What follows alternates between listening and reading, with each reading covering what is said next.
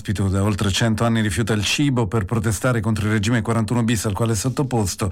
Da quanto si apprende, in seguito ai primi accertamenti, avrebbe i parametri vitali in ordine e, contrariamente alle voci che sono diffuse questa mattina, non necessita di un trasferimento in un ospedale esterno. Eh, come qualsiasi altra persona gli vengono riconosciuti tutti i suoi diritti, il primo è il diritto alla cura, qui siamo molto attenti alla tutela della salute. Questo è quanto fatto sapere al carcere milanese di Opera a proposito appunto di, di Cospito eh, e ehm, il legale, ha parlato anche l'avvocato che ha detto stiamo eh, passando dalla questione giuridica alla fantapolitica, pensare che un personaggio come Cospito possa fare intelligenza con la criminalità organizzata per eh, compiere qualcosa mi sembra un'affermazione che va al di là di ogni ragionevolezza, cosa diversa affermare che essendo un personaggio politico, un soggetto che un tempo si sarebbe chiamato rivoluzionario, nel momento in cui si è trovato ai 41 bis chiaramente non ha intrapreso una battaglia esclusivamente per sé, certamente centrale la revoca del suo provvedimento, ma nel momento in cui si è reso conto a cosa sono sottoposti 748 esseri umani in questo paese, ha voluto affermare la sua battaglia non è esclusivamente per sé, ma è contro un sistema barbaro, medievale e da santa inquisizione. Buonasera Salvatore Calleri, presidente della Fondazione Caponnetto, grazie di essere con noi. Buonasera, buonasera. Eh, Calleri, dunque un sistema barbaro, medievale da santa inquisizione? Assolutamente no. È un fake, a mio modesto parere, poi rispetto anche le opinioni diverse, ovviamente, ma a mio modesto parere no. Allora, da dove nasce il 41 bis? Il 41 bis sostituisce l'articolo 90 che c'era in precedenza. E qual è la legge che migliora l'articolo 90? La legge Cozzini che è la legge più garantista in assoluto sulle carceri. L'articolo 41 bis nasce con la legge Gozzini in sostituzione del precedente, che quello sì si prestava a interpretazioni, e viene nel 92 estesa alla mafia. Quindi proprio non, non è così, anzi hanno anche la cella singola. Dopodiché il mafioso il vero limite che ha è il non poter dialogare con l'esterno. La mafia è un'organizzazione complessa che si basa su appoggi forti, per questo gli viene impedito di dialogare verso l'esterno. Calleri, ma eh, una cosa del genere, cioè lo, il 41 bis e per il modo in cui viene applicato, non è in contrasto con la funzione rieducativa della pena prevista dalla Costituzione? Allora, noi siamo, come abbiamo detto più volte, per il doppio binario. Per i normali non ci deve essere il 41 bis, l'ergastolo stativo, eccetera. Per i mafiosi sì, ci deve essere. Rieducarsi per i mafiosi significa abbandonare un sistema criminale complesso che è stato anche stragista. Si chiama collaborazione. Sentiamo dall'altro capo del telefono il dottor Domenico Gallo, magistrato. Buonasera, grazie di essere con noi.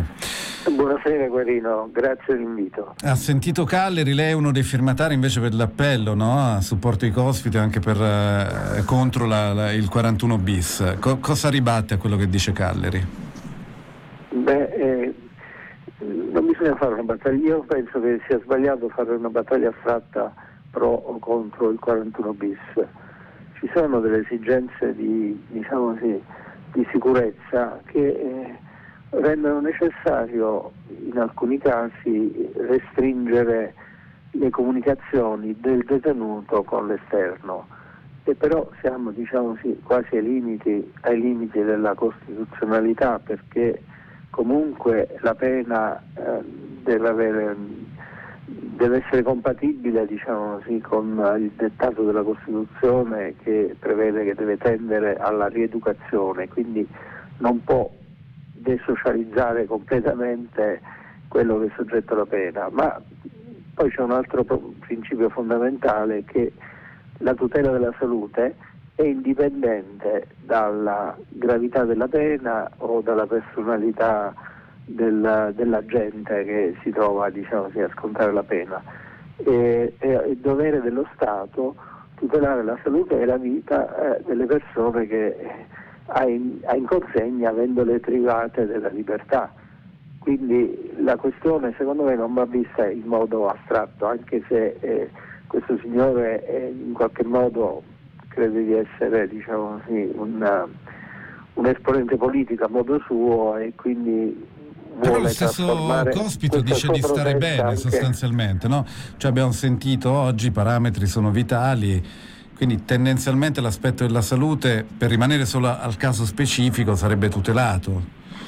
Beh, eh, attenzione però, eh, diciamo così, se continua lo sciopero della fame eh, l'esito è per forza di cose infausto, comunque certo. comporterà delle gravissime mm, patologie. Quindi Sentiamo, cioè, sentiamo Calleri su... È un provvedimento amministrativo. Mm, ma, lei, ma lei sarebbe d'accordo, dottor Gallo, su quello che dice Calleri, cioè il doppio binario? Tener fuori mafiosi? Fino a un certo eh. punto, perché comunque nella Costituzione italiana nessuno è condannato per sempre, perché eh, vige il principio personalista, quindi ogni uomo è un valore per l'ordinamento giuridico a prescindere dalla sua condotta, dalle sue condotte. Quindi eh, certamente ci vogliono dei controlli e può essere necessario restringere fortemente le comunicazioni di questi personaggi con l'esterno mentre sono detenuti. E però questo non vuol dire che diciamo così chiudiamo la chiave e buttiamo via la chiave. Mm. Ecco. Sentiamo, sentiamo... Una speranza di, certo. di recupero, insomma. Calleri, cosa, allora, cosa c'è che non torna che, in questo? Allora Caponnetto che in quanto a diritti civili, perdonatemi, era avanti anni luce, era a favore e lo spiegava in modo mirabile molto meglio di me, sia del 41 bis che dell'ergastolo stativo su cui la Corte Costituzionale è intervenuta più volte, se non erro, dando la compatibilità fino a che poi non c'è stata la sentenza della CEDU, che la sentenza della CEDU non sul 41 bis ma sull'ergastolo stativo, ossia il fine pena mai, ha indotto la Corte Costituzionale a chiedere delle modifiche che sono state effettuate nella legge che non era ancora passata nel Parlamento precedente e che ora è stata ripresa dal governo attuale. Quindi voglio dire, sono state fatte anche delle modifiche per andare incontro ai rilievi. Detto questo, il doppio binario è fondamentale perché la mafia è un sistema alternativo ed è un sistema pericolosissimo, non è semplice criminalità. E poi ma, ma, per sì, quanto riguarda però, la eh, salute, perdonatemi, lo prego. si sta vedendo con Messina Denaro, trattato benissimo dal punto di vista della salute. Brevemente, perché siamo davvero in conclusione, c'è un però, il però è, eh, ma se, se no, come si dice, no? lo Stato deve vincere con le proprie armi, che sono quelli della, della, legalità, della Costituzione, eccetera, eccetera. Se noi scendiamo su un terreno di eccezionalità, non riconosciamo un valore, eh, come dire, superiore no? anche all'avversario che dobbiamo sconfiggere. Quindi beh, veniamo meno a noi stessi. Ci, ci tras- Ma non ci... è una legislazione di eccezionalità il doppio binario, è semplicemente una calibrazione del diritto. Di fronte a un pericolo maggiore le norme sono più rigide. Grazie. È grazie. il codice antimafia, quindi la cosa dell'eccezionalità forse all'inizio, inizio, inizio, ora non più da tempo, è normato tutto. No, no, dicevo da, da, nella razza del provvedimento. Ma nella razza non è più una razza eccezionalità. È Stavo parlando di filosofia, della, di filosofia, quindi alla, alla, alla, base c'è questo principio, un po' eh, è un tema di discussione. Grazie Calleri, Presidente della Fondazione Caponnetto. Domenico Gallo, rimane questo problema di fondo o no? Certamente, ora quando si, in sede politica si, si affronta questo questa questione dicendo di voler essere intransigenti o altro, beh, io mi ricordo la Thatcher che, che non fece nulla e causò la morte di un, di un detenuto per sciopero della fame.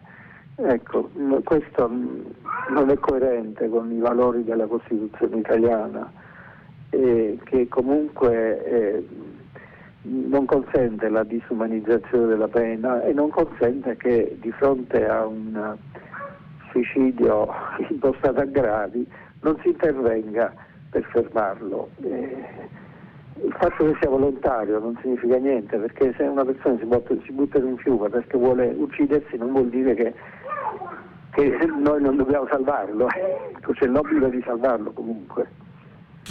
Grazie, grazie a Domenico Gallo, buonasera, grazie di essere stato con noi. Buonasera.